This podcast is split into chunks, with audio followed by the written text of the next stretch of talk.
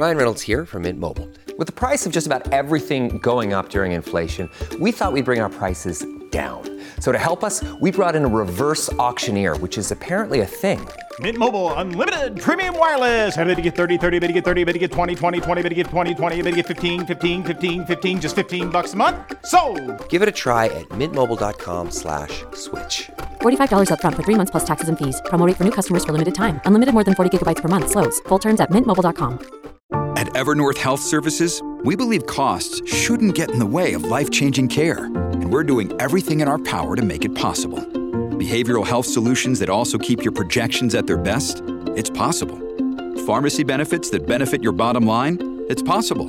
Complex specialty care that cares about your ROI? It's possible. Because we're already doing it. All while saving businesses billions. That's Wonder made possible. Learn more at evernorth.com/wonder. Welcome to the New Books Network. Welcome to New Books in Politics and Polemics, a channel on the New Books Network. I'm your host, Dr. Kirk Meighoo. I'm also the Public Relations Officer of the United National Congress, the official opposition party in the Republic of Trinidad and Tobago in the Caribbean. Today, my guest is Scott Sumner, author of the book The Money Illusion Market Monetarism, The Great Recession, and the Future of Monetary Policy, published by the University of Chicago Press in 2021, out now in hardcover and on Kindle. Welcome, Scott. Thank you for inviting me, Kirk. Uh, glad to have you here. Uh, I, I really look forward to our conversation. I do as well. Yeah, great. We usually start off by asking our authors to please, you know, uh, let our audience know a little bit of your background and particularly in relation to the subject of this book. So, can you do that for us, please? Okay, so I studied economics at Wisconsin and then graduate school at the University of Chicago. Um, I taught for over 30 years at Bentley University uh, near Boston. And in recent years, I've been a researcher at the Mercatus Center, uh, which does public policy oriented research in uh, Arlington, Virginia. Although I'm actually working out of my house in California right now. Okay, all right, good, good. And your uh, in terms of, uh, I was looking at your Wikipedia uh, biography, and I know those aren't always the most accurate. So, but uh, so maybe I can ask, uh, yeah, for you to confirm it. It it not only mentions your your academic um, background, uh, as well. But it it, it also uh, lists you as uh, was it an activist for the Democratic Party? Uh, are, are you an uh, an, an, active oh, member? Is that right? No, um, that that's uh, inaccurate. Someone mentioned that to me, and unfortunately, I don't really do anything with Wikipedia, so I haven't yeah. corrected it. I'm not really activist in either party. Okay. Um, apparently, somebody did that maliciously. oh, right. Okay. Um, yeah, because I don't, I, I don't know yeah, why. Okay, because yeah, I, I, I thought it was an interesting question because uh, um, because if it were true, and, and we've established that it's not, but but if it were true, I, I would have found that interesting because uh, you, you know your your theory doesn't sound uh, you know particularly typically uh, democratic, uh, you know with, with you know with the Friedman uh, uh, part, you know, mm-hmm. uh, of your inspiration. Right. Let's say, you know that. So that, that would have been interesting to to explore, but, but that's an error. So at least we've established that for the audience. that's right. right. So, um, in terms of of the title of your book, "The Money Illusion," uh, what is it that you're referring to there? The money illusion, and why is it important? Well, traditionally in economics, the term money illusion refers to people confusing real and nominal variables. Um, mm. So, you know, if people um, think that a 5% pay increase makes them better off in a year of 10% inflation, then they're said to suffer money illusion. They don't realize that the, the value of their paycheck has actually gone down because of inflation. So, uh, focusing on nominal variables rather than real variables is the traditional definition. Um, and it's believed to be one of the causes of, of business cycles. One of the reasons why, when there's deflation, uh, you have high unemployment and, and so on. But in terms of the title of the book, I, I have a second meaning, which is that uh, a lot of things in monetary policy are not what they seem, and that we mm-hmm. there are a lot of sort of cognitive illusions associated with monetary policy that have led us astray. Uh, for instance, people often assume that low interest rates are an easy money policy, and right. that sort of thing. And these illusions, I think, have contributed to policy mistakes, um, including the Great Recession. Yeah, you, you've you've mentioned that uh, in your book a, a, few times, and and it seems really counterintuitive that particular example for uh, you know like what you just said of that low um, interest rates equals easy money. That that's what you know people are taught in first year economics. At least when I was taking that, and and it, it's it's common. Um, lore, if, if you want to put it that way, um, to tell us why why we are wrong in thinking that. Well, the reason people tend to think that is that the immediate effect of an easy money policy often is for a reduction in interest rates. But then over time, uh, expansionary monetary policy will raise incomes and inflation in an economy. And those uh, changes in the macroeconomy will put upward pressure on interest rates. So we saw this in, for instance, the 1960s and 70s in the United mm-hmm. States, where faster growth in the money supply led to higher and higher rates of inflation. And that high inflation pushed up nominal interest rates over time. So that medium to long term effect of easy money is often actually higher interest rates. And um, now there is a, another related mistake, which is to conflate the term short run with right now. So people often say to me, well, yeah, that may be true in the long run, but you know, right now this is what's going on. But people lose sight of the fact that uh, short run does not mean right now, and long run does not mean the future. So what's mm-hmm. going on right now in the economy is the long run effect of earlier policy decisions. Right.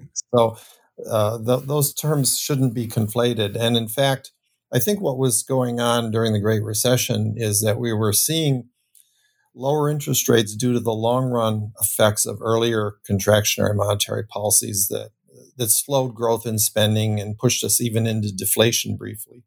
Okay. Oh, that's interesting. And and uh, earlier when you were referring to the 60s and 70s with the low um, interest rate uh, uh, with uh, initially um, low interest rates, yeah, exactly, which led to higher. Yeah, that that was that's the uh, stagflation um, phenomenon that you're referring to. Is, is that correct? Well, uh, not entirely stagflation. So, for instance, in the '60s, the economy was booming, but inflation was rising due to very very strong demand pressure. Right. And in the 70s, we did have some bouts of stagflation, but even then, uh, demand was very strong. Uh, prices were rising mostly because of rapid increases in the money supply. And then there were supply problems, uh, especially during the oil shocks, that made it even worse. But it's important to recognize that even without the supply problems in the 1970s, we would have had high inflation just because of the rapid growth in spending that was triggered by rapid growth in money creation. All right. So right. It, it wasn't all stagflation. Right, right. Well, in in your book, I know the, the your major uh, focus in terms of uh, well, uh, as you've described it, the, first half is sort of a, a, theoretical, almost treatise in, in a way, and then uh, the the other major part of your book is is focusing on the 2008 Great Recession. And and if I'm right, if if I understand it right, your argument appears to be that the conventional, popular, mainstream academic and even the Federal Reserve's understanding of the 2008 Great Recession is, or at least was, wrong. And uh, so, so if if that is, you know, the, the the core of of the argument, could you tell us what the key things that were wrong about these understandings? Yeah, I think they were mixing up symptoms with causes uh, mm. in a mm. way that was actually pretty similar to what happened in the Great Depression of the 30s initially. So um, there was perceived to be this big housing bubble that burst, and then this triggered defaults on mortgages, banking stress, banking defaults, uh, a full blown banking crisis in late 2008. And it, so it was widely seen as financial problems causing the Great Recession. And in my view, what actually happened was there was a, certainly financial problems before the recession began. But actually, what happened is a contractionary monetary policy slowed spending sharply in 2008. And this recession, which really began in late 2007, caused the financial crisis to get much worse than otherwise. So. I sometimes use the analogy of someone with a cold that turns into pneumonia. Mm-hmm. It might seem like the cold is just getting worse and worse, that it's the same illness, but pneumonia is a different type of illness, a bacterial infection rather than a viral infection. Mm. It needs to be treated with different uh, types of, you know, medication. So what we were doing is we were trying to address a financial problem, not understanding that what we really had was a monetary policy problem that was causing a big drop in aggregate demand and was actually making the financial crisis much worse. Right, right. This is this is interesting um, because you you you've spoken about um, uh, I suppose a misunderstanding uh, about the Great Depression that that still exists today. I I, I don't know if uh, in you know among uh, the professional economists that um, that the view you have described in, in the book is standard uh, in terms of what you, you're saying. You, used a reference to I um, I can't remember the person's name. I think it was Hill, um, and he was describing uh, the 1929 crash of the stock market leading to the Great Depression, which is how people say it very often. And and you right. were saying that's totally wrong.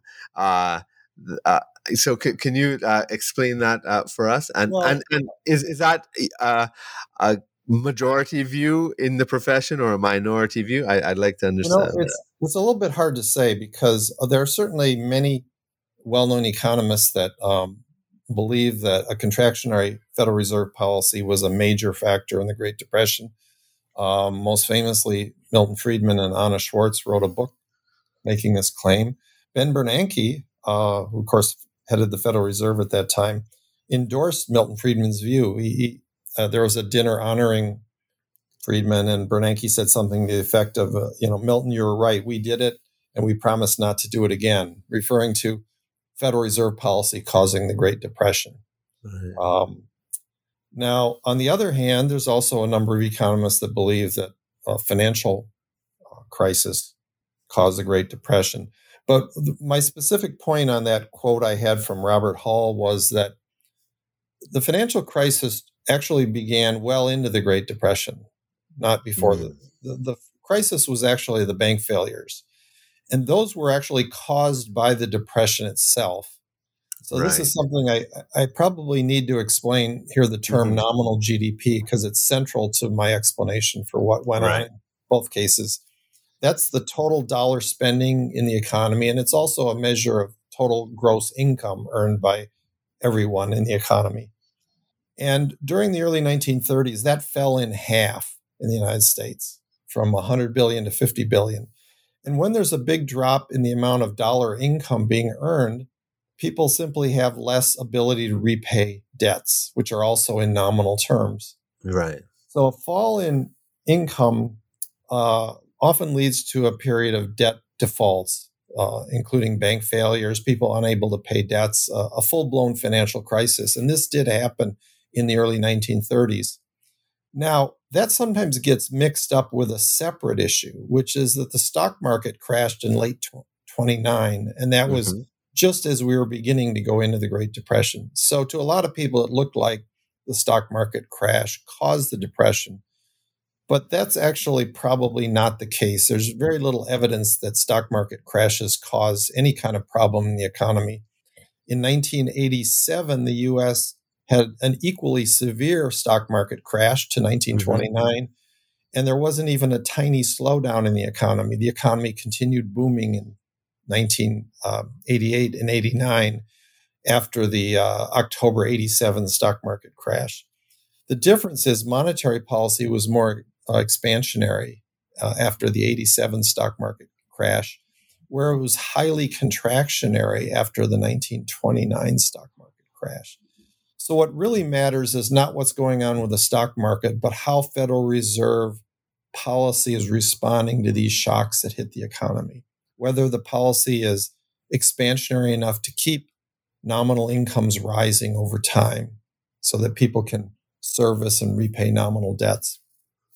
Right, right. That that's very interesting, and, and I, I like the way you put it in your book um, in terms of understanding the difference between nominal and real GDP.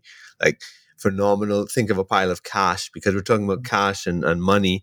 But uh, for real GDP, you're thinking in terms of workers and factories and the physical economy, uh, uh, right. rather so, than money. Yeah it may be useful to use a, an example here because people often confuse the two or assume that they're quite similar. It is true in the United States that nominal and real GDP movements are correlated. They tend to move somewhat together. But that's not necessarily true because nominal GDP includes inflation. So if you take a country like Zimbabwe, which had hyperinflation um, mm-hmm. back around 2008, I believe. Yeah their nominal GDP was skyrocketing upward because of the high prices, but their real yeah. GDP was falling because they were in recession. So right. they're actually very, very different concepts. The growth rate of nominal GDP includes the two components of real growth and inflation. So prior to the Great Recession, it was averaging about 5% a year. And about uh, 3% of that was real GDP growth, and about 2% was inflation on average in 2008 and 9, suddenly nominal GDP fell by about 3% instead of rising the normal 5%. So it fell about 8% below the trend line. Mm-hmm. And that sudden drop in nominal GDP caused tremendous problems for borrowers. It was much harder for them to service their debts. Uh, a lot of um, loans went into default and we had a banking crisis. So it's very important to keep nominal GDP growing at a steady rate, but not so high that it leads to excessive inflation. Right. So yeah, that um, you know, and I, I know um, you, you have a theory of of market monetarism that you um, expound on, but before we we get to that with the terminology and uh, so forth. I, I want to clear something up in my own mind from reading your work, which I found interesting, and and I want to know if I understand it right. What it appears to me is that you are emphasizing the important differences between the real and finan well I, I don't know if financial economy is the right word um, but uh, but but the real the economy yeah. Sorry? The real and the monetary economy. Yeah the monetary e- economy you know and and um and and uh, perhaps that that that difference has not been uh, sufficiently um, um, understood or, or, or, modeled or taken into account um, by by many other uh, monetary uh, economists and, and theories. Uh, is is is that right? So so you're you're you're kind of saying that listen, monetary uh, uh, policy uh, is extremely important. However, you know when there are, are problems in the real economy, you know there there are things that you know monetary um, policy will not be able to really fix the you know you have to deal with the real problems in the economy like in the depression or, or like in uh, the great recession and uh, and and when people attribute this to stock market crashes or, or housing bubbles, or I mean, you even criticize the the use of the concept of, of bubbles. That you're saying this is this is misplaced. The, the, you know, there um, there is a, a real difference. Well, there's there's a significant difference between the real economy, which needs one set of policy tools, and and monetary, where uh, I I would, yeah. in my understanding you know, perhaps from the 80s or 90s, there was probably an overemphasis on on monetary economics that somehow that it could fix everything, the real economy and the monetary economy. am I right in, in that interpretation of, of what right. you're saying? So, I mean, real factors are, first of all, all important in terms of things like long run economic growth, which depend on, you know, human and physical capital and technology and all those things. For business cycles, it's a mix. There are some business cycles that are caused by real shocks to the economy. Most famously, the recent COVID crisis, which was a real shock that created a recession last year. Um, but many times we have business cycles that are related to monetary shocks where There's two uh, contractionary monetary policy, like in 2008 or in the early 1930s. And this leads to a lack of aggregate demand, lack of spending. And we have a recession that we don't really need to have. There's nothing in a real sense that was wrong with the economy in the early 30s or in 2008 and 9 that would have required such high unemployment. Right. In the COVID case, there was a real reason for the unemployment. We were shutting down, you know, businesses to try to prevent the spread of disease. So there's different types of business cycles, and I argue that a lot of times when we have one that's caused by monetary policy problems, it it doesn't get correctly diagnosed because typically interest rates are pretty low during recessions. So people look at the low interest rates and say, well, obviously monetary policy is expansionary, so that can't be the problem. But in fact, low interest rates are not a good indicator of whether there's a monetary policy problem or not. We have to really look at other indicators like is there adequate growth in nominal GDP, that sort of thing. Right. Right. And, and another thing I think you had mentioned is, is um, wage inflation is probably a better indicator to look at than um, price inflation. Is that correct? That's right, because um, at least in most cases, that's a better indicator. Price inflation can be affected by both demand shocks or supply shocks. And if the inflation is due to supply shock, it doesn't necessarily mean there's any problem with monetary policy. Uh-huh. But if inflation is coming from a demand shock, then you need a more contractionary monetary policy to keep inflation from uh, becoming excessive. Wage inflation is more directly linked with aggregate demand shock. So it's, it's probably a better indicator of whether monetary policy is too expansionary or not uh, nominal GDP is also an excellent indicator of whether monetary policy is too expansionary. Okay, that or too contractionary. So, so all of this must must fit into your, um, uh, your your well, I, I don't know what to call it, a theory, I suppose, your school of thought, a market monetarism.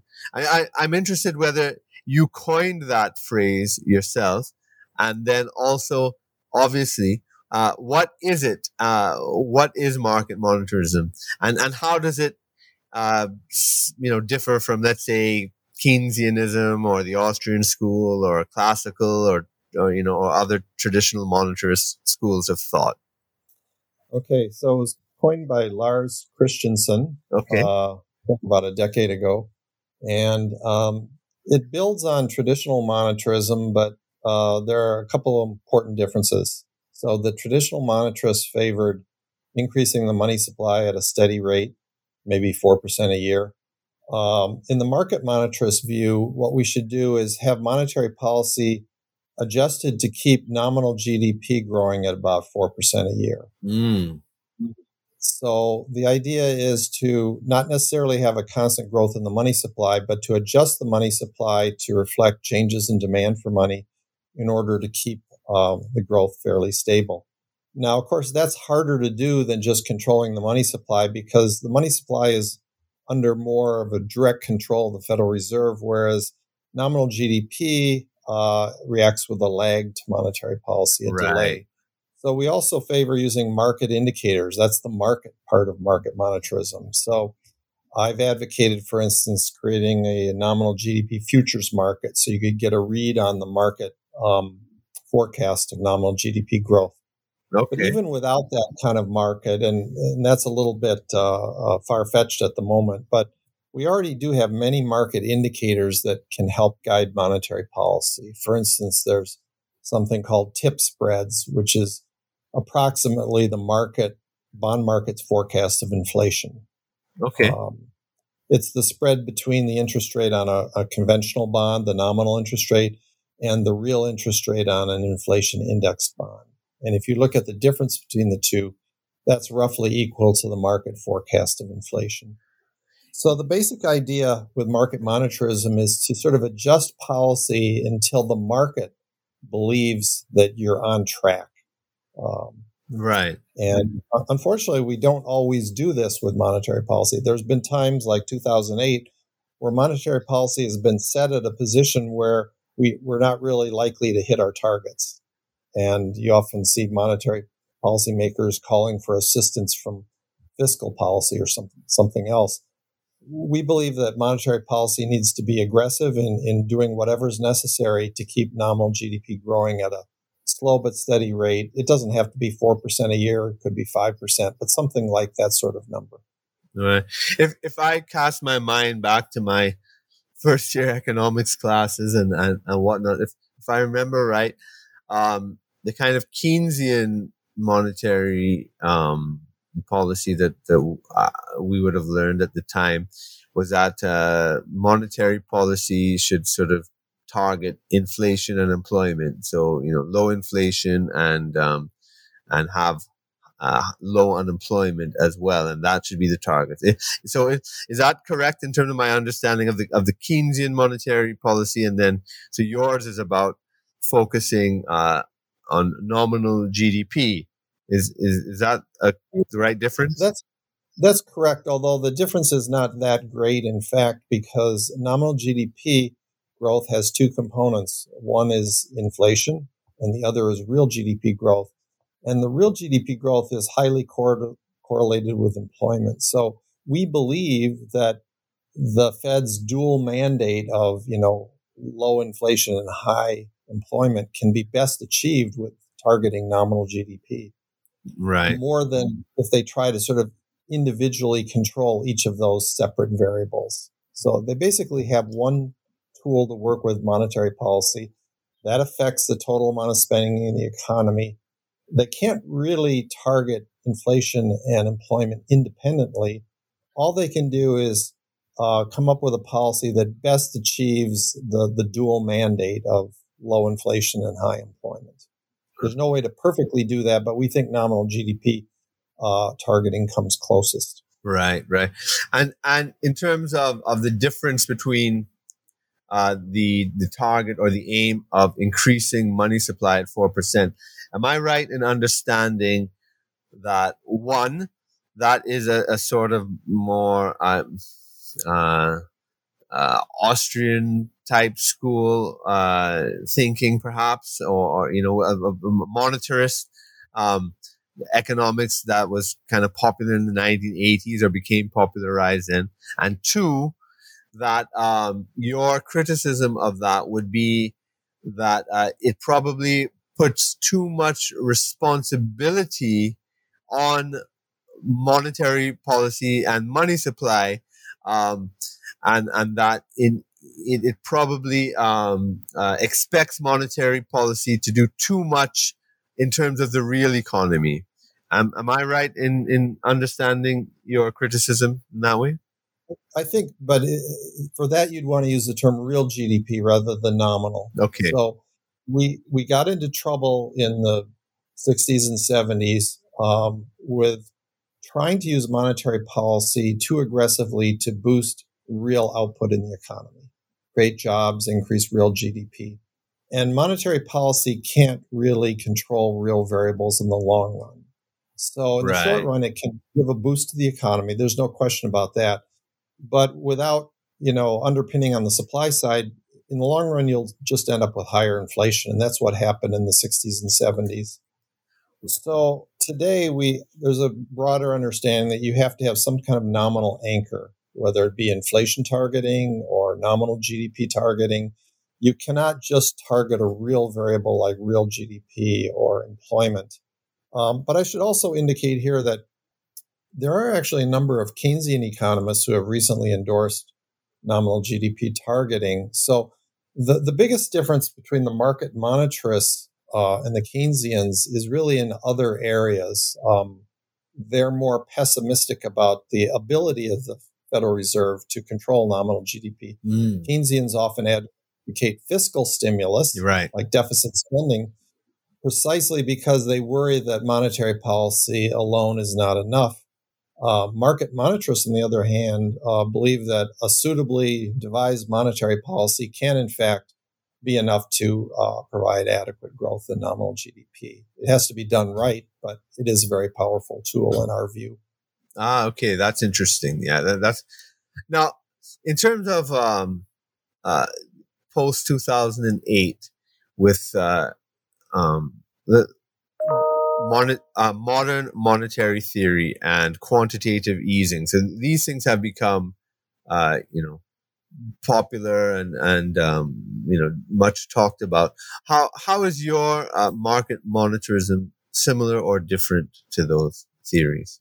Well, uh, those are two different things. Market, yeah. uh, our modern monetary theory is almost the polar opposite of market monetarism. Right. So it's a theory that uh, takes more of a fiscal policy view of um, the price level and uh, inflation and so on, and um, it it basically rejects the notion of having the Federal Reserve control monet- you know yeah. inflation or nominal GDP.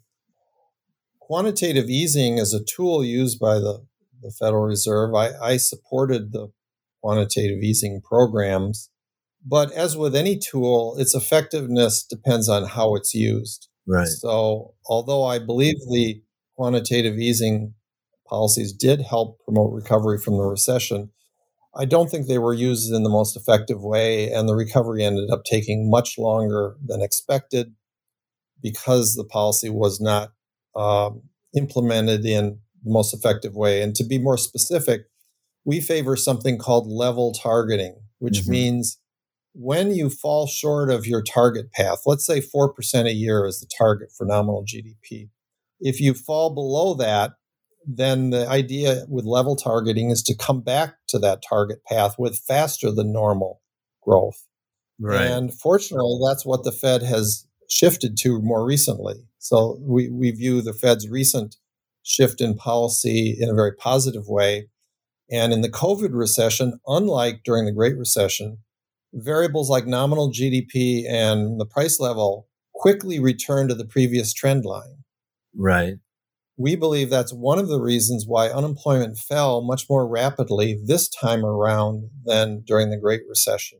I don't know if you recall, during the Great Recession, unemployment peaked at 10%, but it fell at a very agonizingly slow rate. And it took almost a decade to get down to low levels consistent with full employment. Yeah. This time around, unemployment actually peaked even higher, uh, 14.8%, but it's already down to 4.8% in just over a little over a year.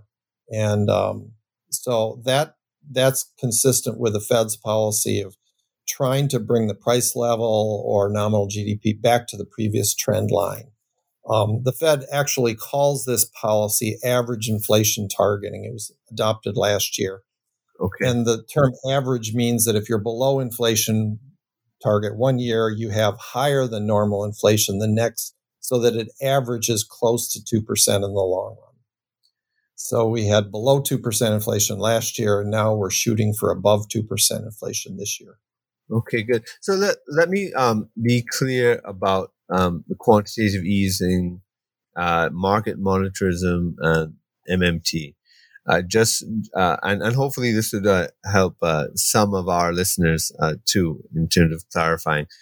My understanding, and and I may be wrong, but my understanding was that okay, modern M- MMT sort of says uh, you know the the focus on restricting money supply and and and and the whole understanding of money is wrong. We could print as much as we want and and and and there uh, because of uh, uh, uh, the way money is created or, or um, the, it, it, it's, it rests on, on a particular understanding of, of what money is.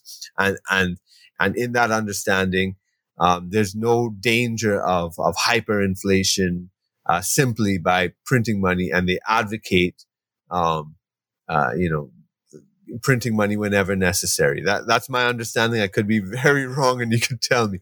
Um, and the other uh, now, where how I understand that that you supported quantitative easing. Uh, yeah, and so my understanding is that MMT supports quantitative easing from that perspective.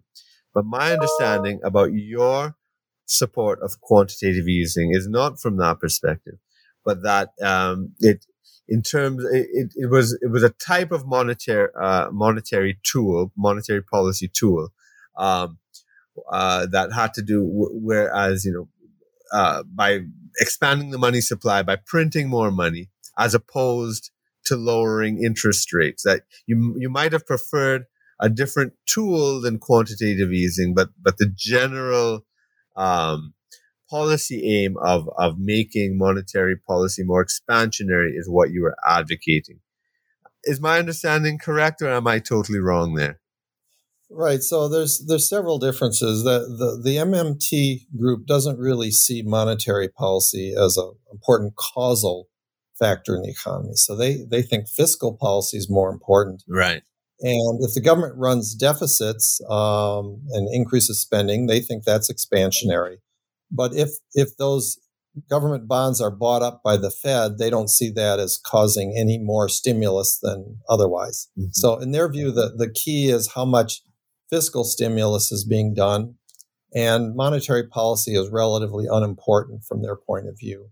Um, market monetarists have a very different view. We see monetary policy as much more important in terms of determining uh, inflation or nominal GDP growth mm-hmm. as compared to fiscal policy. And even if the government is not running large budget deficits, monetary stimulus can be very inflationary. Now, the reason that market monetarists like myself did support QE during the Great Recession was there was a very large increase in the demand for money um, mm. when interest rates fell to zero. Right. So at zero interest rates, money becomes as attractive an investment as you know a government bond would be. And in that environment, if you don't match that demand for liquidity, that demand for money by injecting money into the economy, you can end up with severe deflation like we had in the 1930s. So uh, deflation can occur if everyone is trying to hold dollars and there's not enough dollars out there to meet the demand. Right. Right. So that, that puts downward pressure on spending in the economy and, and causes prices to fall. Mm-hmm. So, in that kind of unusual situation, you need a QE program. On the other hand, if QE were done in the 1960s or 70s, in our view, it would have been highly inflationary. Right. Uh, maybe leading to hyperinflation in that environment. Whereas my understanding of the MMT school is that fiscal policy is the key, and yeah. it doesn't much matter whether those treasury bonds that are uh, injected through fiscal stimulus are bought by the Fed or bought by private investors. Right, right, right. Good. I mean, and and what I I, I think this is a, a, very very interesting time in in the field of economics and uh, um, I suppose monetary economics in particular. There, there's all these you know, different theories coming out and, and fundamental questions being asked because of the problems, you know, we have to face. So, so your theory of market monetarism, uh, you know, which is, um, you know, very, very, very, uh, rigorous, I, you know, uh, um, in, terms of it, it, it is, uh, you know, uh, yeah, as you've shown in, in the in the book, the the Federal Reserve itself uh, has had to sort of come around uh, uh, to to your point of view on things and and that how you've successfully predicted um, things uh, that most others didn't. So all, all, that is is really interesting uh, theoretically, intellectually, you know, and and. And there are other things. So you have MMT and, and QE, what we were just talking about. And then you have other things like, you know, UBI proposals or, or Bitcoin, you know, which were, uh, um, these other things um, uh, swirling around in, in this context, in, in, in, these new economic contexts. How how does um, what, what's your view from a market monetarist's perspective on on something like Bitcoin, for example, or or or, or UBI? I know they're they're different and, and not really related, but but uh, you know there are things that people talk about quite a bit. So I, would be interested uh, in your opinion from your market monetarist's perspective. Well, I Bitcoin is certainly an interesting development. Um, the the reason that I focus on monetary policy is um, because money, in the sense of the U.S. dollar, is used as um, medium of account, but also uh, uh, well, medium of exchange. Sorry, also mm-hmm. a unit of account. So it's the way we measure value in our society. Right. So what makes the dollar so important is that we're paid in dollars. We spend dollars at the store. Mm-hmm. Our debts, our mortgages are in US dollars. They're not in Bitcoin. Yeah. So for the moment, I would say Bitcoin, although it's very interesting, is more like uh, a commodity like gold. Yes, it's, it's, a it's an investment, a speculative investment. Mm-hmm. Um, now it may become more widely used as a medium of exchange. Maybe in the future, people will, you know, get jobs where they earn so many Bitcoin per year rather than so many dollars. But as long as we have an economy that um, prices and wages and debts are measured in dollars monetary policy controlling the supply of dollars has a big impact on the economy in a way that Bitcoin still doesn't have. Mm-hmm. So I think it still remains to be seen the long run impact of uh, you know new types of currencies that are being developed. Right.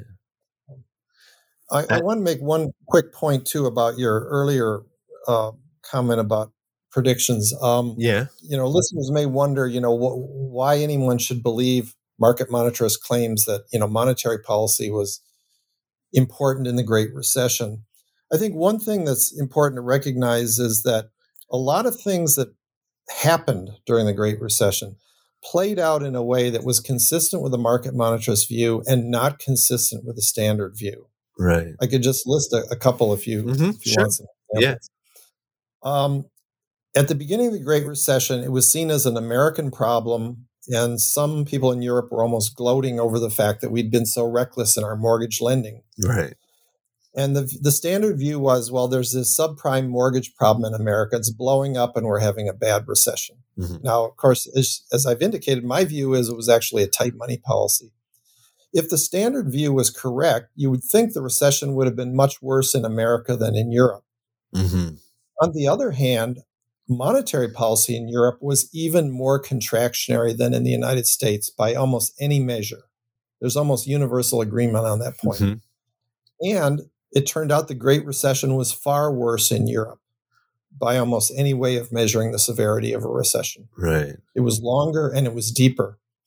So, if you really believe that the financial uh, problems in the subprime mortgage area was what caused the Great Recession, it would be very hard to understand how the recession was much worse in Europe. Whereas if you believe it was monetary policy, easy to understand. Right. Uh, a second example is that I questioned the whole notion of a bubble in housing prices. yes. Whether that was really an issue or not. Well, certainly it looked like there was a bad bubble after the prices came down sharply. But it's worth noting a couple points here. There were similar run ups in house prices in Canada, Britain, Australia, New Zealand. Mm-hmm. And for the most part, in those countries, house prices stayed high through the whole 2010s, through that decade. They didn't crash like in the United States. Second of all, housing prices in America have surged to even much higher than in 2006. Right. You know, even if you adjust for inflation, they're basically back up to those levels. So the, the view that it was obviously a bubble, there, that there was no fundamental explanation for high housing prices in 2006, looks much more questionable today. And now many economists do see reasons for high housing prices. The two most prominently cited reasons are permanently lower interest rates, which supports higher house prices, and restrictions on building in the 21st century, which have really slowed down the construction of new housing in, in big cities, especially, those two factors from the supply and the demand side are pushing housing prices to a much higher new normal.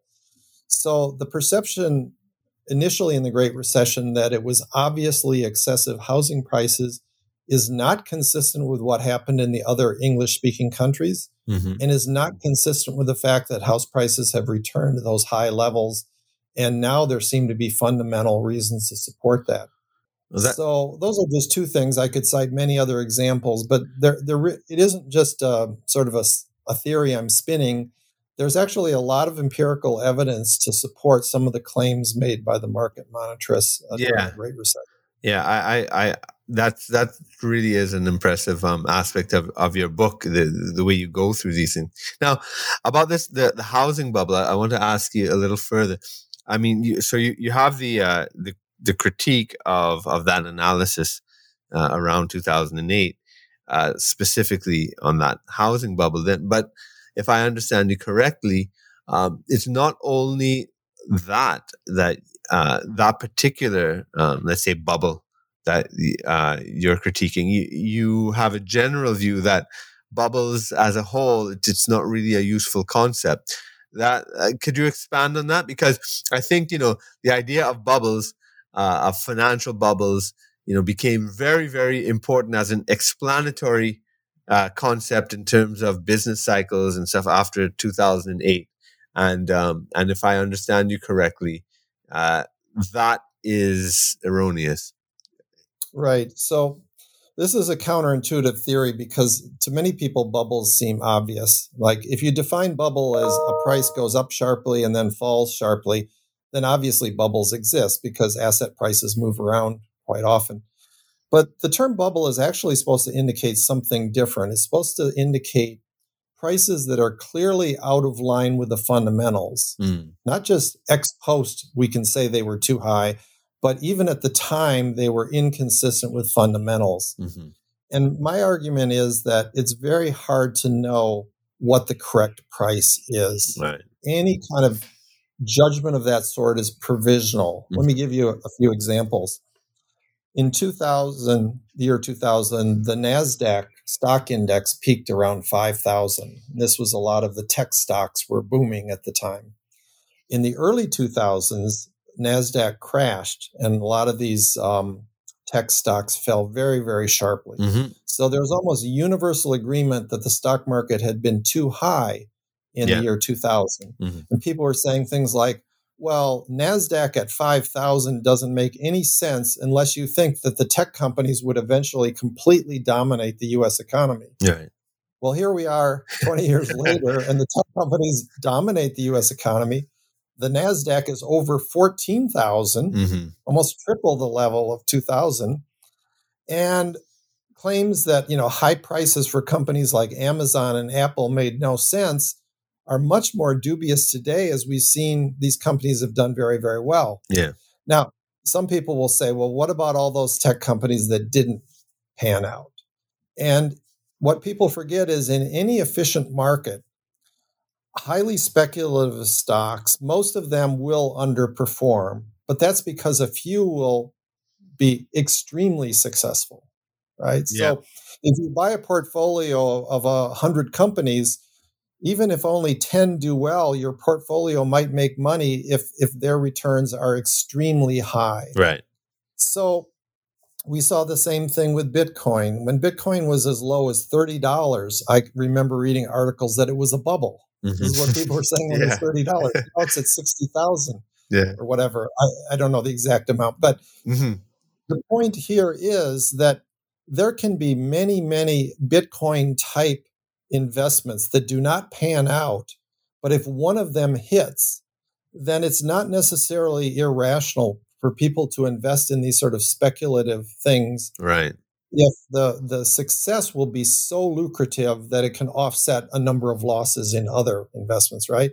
Mm-hmm. So, in an efficient market, you're actually going to see most highly speculative investments do poorly. Right. But that doesn't mean the market's inefficient. It's just sort of the nature of averaging out extraordinary gains against more modest losses. So, there's a lot of misunderstanding about how financial markets work. And I believe that the real test of the bubble theory is whether it's useful. And I don't think it's been very useful. It's not useful, in my view, to investors, as we've seen with Bitcoin or NASDAQ stocks or whatever. And I don't think it's useful for policymakers. The, the, those that wanted to have a tight money policy to sort of squelch the stock market bubble in 1929. And that's what the Fed was doing, by the way. They, they had a tight money policy because they thought stocks were overpriced in 1929. Right. And that tight money policy pushed us into recession, a depression, actually. And I would argue that to a lesser extent, and certainly the mistakes were much smaller in 2008, there was still a little bit of that residual feeling like that we'd been over exuberant in the housing bubble. Mm-hmm. And like sobering up after a wild party, we had to sort of pay Yeah. a price with tight money and restrictive policies to bring things back to normal. But in fact, that tight money policy ended up creating a, a recession. And the way I like to think of this is not the metaphor of uh, a wild party where people get drunk and then have to have the suffering of sobering up right in the morning. It's a very kind of Puritan economics, isn't it? Puritan economics. Rather, think of it this way: think of unemployment as being like a vacation. Mm-hmm. Now, I, of course, it isn't. The unemployed really suffer, right? Yeah. But but work is hard. That's why we pay people to work. So if you were a family that had borrowed too much, got too deeply in debt, and were struggling to pay your debts, would you say this is a good time to take a six month vacation from working? No, you'd be thinking, well, maybe I should work overtime mm-hmm. to pay off my debts. And countries, I think the analogy holds for countries as well. If you've borrowed too much, and some countries like Greece certainly did borrow too much, the solution is not to have 20% unemployment and have people stop working. It's to actually work harder. Right. So you want to make sure you have enough expansionary of monetary policy that you have relatively full employment mm-hmm. and you'll still have some people struggling to pay their debts but it'll be less difficult if people are working than if they're unemployed exactly so if you have this puritan instinct that surely there must be a price to pay for all this recklessness that took place whether it be in greece borrowing too much in europe or subprime borrowers borrowing too much in the united states your puritan instinct should lead you towards working harder, mm-hmm. having people work harder, not uh, a recession where there's a lot of unemployment. Right. right? Yeah. Yeah. So I, I, mean, I know that the analogy of uh, unemployment to vacation is is a little bit insulting to the unemployed. I don't mean it literally, mm-hmm. but if you if you kind of turn around and think of the fact that work is hard, that's where your Puritan instinct should lead you. If you have this sense that there has to be a price to pay for financial excesses, Right. The price should be harder work in the future. Right, right. Now, uh, and I mean, we've we've spoken about the the Great Depression and the lessons uh, from there that that have helped you uh, understand uh, what happened in, in 2008. There's also um, uh, you also talked about your research on the Japanese liquidity trap and insights from there. Can you uh, tell us what you learned from that experience because I, I, find that experience very fascinating uh, in, in, Japan because it seems like the monetary, uh, you know, uh, uh, variables and, and the statistics point to a very dour situation, but the reality of the economy in Japan doesn't seem as dour as the statistics say. So I, I don't know if, if that has anything to do with with the lessons you've learned from there in applying to the 2008 recession. Right. So uh, uh, Japan's an interesting case because it fell into the zero interest rate environment before the other Western countries. Mm-hmm. So it was being studied even in the late 1990s by people like uh, Paul Krugman and Ben Bernanke. Mm-hmm. And one thing I learned studying Japan is the situation there was misunderstood. Many people that didn't take a close look at Japan just assumed that uh, the Bank of Japan, which is their equivalent of the Federal Reserve, was trying to uh, get out of deflation with expansionary monetary policy, but was unable to do so. Right. Because they couldn't cut interest rates below zero. That's not what happened in Japan. The Bank of Japan raised interest rates in 2000 and they raised them again in 2006. Now, it is true that the increases were very small, but nevertheless, they were an indicator of the intention of the Bank of Japan, which was they were so worried about any inflation at all that they sort of tapped on the brakes, uh, even when there was basically zero inflation in Japan. Mm-hmm. And um, uh, I like this um, metaphor of tapped on the brakes because we saw the same confusion in America around 2016, 17, 18. The Fed raised rates nine times um, and yet people were saying, gee, the Fed's having trouble raising inflation up to their 2% target. It would be like someone driving a car constantly tapping on the brakes and asking, why isn't this car going faster? Right. if you're tapping on the brakes, it indicates you're not trying to go faster, right? Yeah. So um, the Bank of Japan was actually quietly pretty content with that. And as you indicated, the real economy in Japan wasn't doing all that bad, at least once we got into the 2000s. The 1990s were a, a tough decade in Japan mm-hmm. when they first went into deflation. but they did eventually adjust to it. And in the long run, you know, real GDP is not driven by monetary factors, it's driven by real factors. Yeah. Nevertheless, uh, the Japanese performance was a little bit subpar and they struggled again during the Great Recession. So um, it's important to note there that there was an interesting experiment done in 2013. Um, a new prime minister named Abe took office mm-hmm. and adopted a more expansionary monetary policy at the same time as a more contractionary fiscal policy. So he had the Bank of Japan try to raise inflation by printing a lot of money. At the same time, he raised taxes, which is a contractionary fiscal policy. Now, according to the MMT theory, that should have slowed the Japanese economy right. because fiscal policy is all important. Instead, the Japanese economy picked up uh, somewhat and did better after 2013 than before 2013 and had about five good years of uh, growth. So there's actually uh, a lot of evidence from the Japanese uh, example that even at zero interest rates, changing monetary policy can make a difference.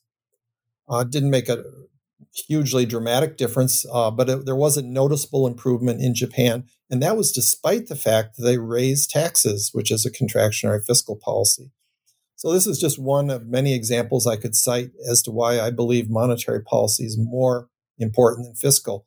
But your, your point about Japan doing fairly well despite a lack of growth in uh, nominal variables like inflation, nominal GDP, is true that in the long run, a country's real performance, real GDP, job creation, and so on, does depend on fundamentals like labor force, technology, investment, more than it does on monetary policy. So I think the Japanese monetary policy did hurt them somewhat in the 1990s, but eventually Japan did sort of adjust to the situation and, and do okay uh, despite some of those policy mistakes. Interesting, interesting. And there's another little um, point I'd like you to expand upon uh, that you make in the book. And you say that before 2008, your views weren't out of the mainstream. But then that all changed during the Great Recession. Um, I, I'm I'm interested in into to why you think that happened. Um, you know why why did the view all of a sudden change so radically? And then also, uh, is it that you are merely simply going back to pre 2008 monetary economics? I, I don't think that that's it. Maybe it's, it's more like those insights have now generated new insights or, or new lessons given our new experiences. So can you um uh a very interesting question. Yeah, I, I, can give you some examples. I used to teach money and banking out of a textbook. It was the number one textbook uh, in America for that course, written by Frederick Mishkin. And Mishkin made certain points, like he said, low interest rates do not indicate easy money. Mm-hmm. Um, and yet, I saw a lot of economists during the Great Recession saying money's easy because interest rates are low. Yeah. Mishkin's book said monetary policy remains, quote, highly effective, unquote, even when interest rates are zero. And yet, I saw many economists uh, in 2009 saying monetary policy is no longer effective because interest rates are zero. Right. Another example I could give you is in 1999, Ben Bernanke wrote a paper that was a critique of Japanese monetary policy. Mm-hmm. And that paper is extremely market monetarist in its analysis. Okay. Its its critique of the Bank of Japan in 1999 is extremely similar to my critique of Fed policy in 2009. Mm. So, what happened there? Um, it's really hard for me to know. There's a, a couple factors I've pointed to. One is that it's sort of like easier to see something as a mistake when it's done by someone else. Right. A Western economists, when Japan got into deflation uh, in the late 90s, were kind of incredulous like, why aren't they doing something about that? Yeah. Europe and America didn't have it, this deflation problem and hadn't had it since the 1930s. Mm-hmm. And we looked at it and thought, well, they must be doing something wrong. And in fact, I think they were doing something wrong. But keep in mind that in America, uh, the Federal Reserve is going to do pretty much what a consensus of economists believes it should be doing. Right. So, at each and every time in history, the Federal Reserve policy will not be heavily criticized by a consensus of economists because it's basically representing their view. So, during the Great Depression, most economists didn't blame the Great Depression on the Fed. Right. Today, many economists do. During the 1960s and 70s, most economists did not blame high inflation on the Fed. Today, most economists do. During 2009, most economists were not blaming the Great Recession on the Fed because the Fed had been doing basically what economists had been recommending. Right. And the question is, well, why weren't they recommending a more aggressive policy? And that relates to my second point, which is these cognitive illusions that are hard to dispel. So, at one level, economists will tell me, yes, yes, I understand that low rates aren't necessarily easy money, but it's hard for them to, I think, get past that and really see that money could be way too contractionary at a time when interest rates are less than 2%. Right. It kind of goes against common sense. So, even at one level, you know it's true. It still may be hard to internalize that when when thinking about the situation. So, um, and I think this occurs in many areas of economics. I, have talked about bubbles. It's when a when something looks like a bubble at the time, it's very, very hard to get out of that mindset. And even for someone like me, it was hard to understand what had happened to tech stocks in 2000 mm-hmm. until the last couple of years when I can say, oh, okay, now I understand why tech stocks were so high. Investors were optimistic that the, these tech companies really were going to do phenomenally well in the future. Now I see what they they thought might be coming down the road. Right. And same thing with the housing bubble burst in 2008. If I defended my theory to people that housing prices were rational in 2006, I was kind of struggling to explain how it would have been rational for house prices to be so high because it even went against my common sense. Right. But today, with prices way up again, eh, much higher even than 2006, it's easier to sort of see the fundamental factors that were driving them even then, but we were not so obvious at that time, but through time have become more obvious. So, what we see is with monetary policy, mistakes often are only easy to see in retrospect, mm-hmm. right? And you see this everywhere, right? Yeah, you see yeah. this in foreign policy. We can look back on, I don't know, Afghanistan, Iraq, whatever. Yeah, yeah. Here's what exactly. we should. Obviously, we did these things incorrectly, but in the moment after 9-11, maybe those things weren't as clear to people. Right. So it's it's very interesting the way you know you you talk about uh, you know living through the moment. Um, we you know we we can't see and that, that's normal as you said that that's nothing unusual and it's in retrospect as they say hindsight is 2020 um, so and and in the publication of your book which you mentioned uh, in in the book itself you know you were writing during the covid-19 crisis. Well you started before but the publication part putting it together was delayed because of covid-19 and um, and and you you did mention that all you know your book is not really about now but you you you did mention in the book that you know it seems that what's going on now is something far more tied uh, to the real economy as opposed to something in monetary policy. Not that monetary policy is unimportant but that the fundamental problem is in the real economy which has to be sorted out because of and, and you did mention it in this interview as well so in in all of this, uh, I'm just wondering uh, the relevance of market monetarism now, given that we are facing another radical uh, shift in our economy. Uh, can you just give us your thoughts on that? Yeah. So when COVID hit, um, I was initially kind of depressed about the timing of the book because I'd written a book about how uh, monetary policy creating demand shocks can cause recessions. Right and it comes out right in sort of a once in a hundred year real shock recession uh, that was yeah. just really completely unrelated to monetary policy. So yeah. that that was a little bit uh, depressing.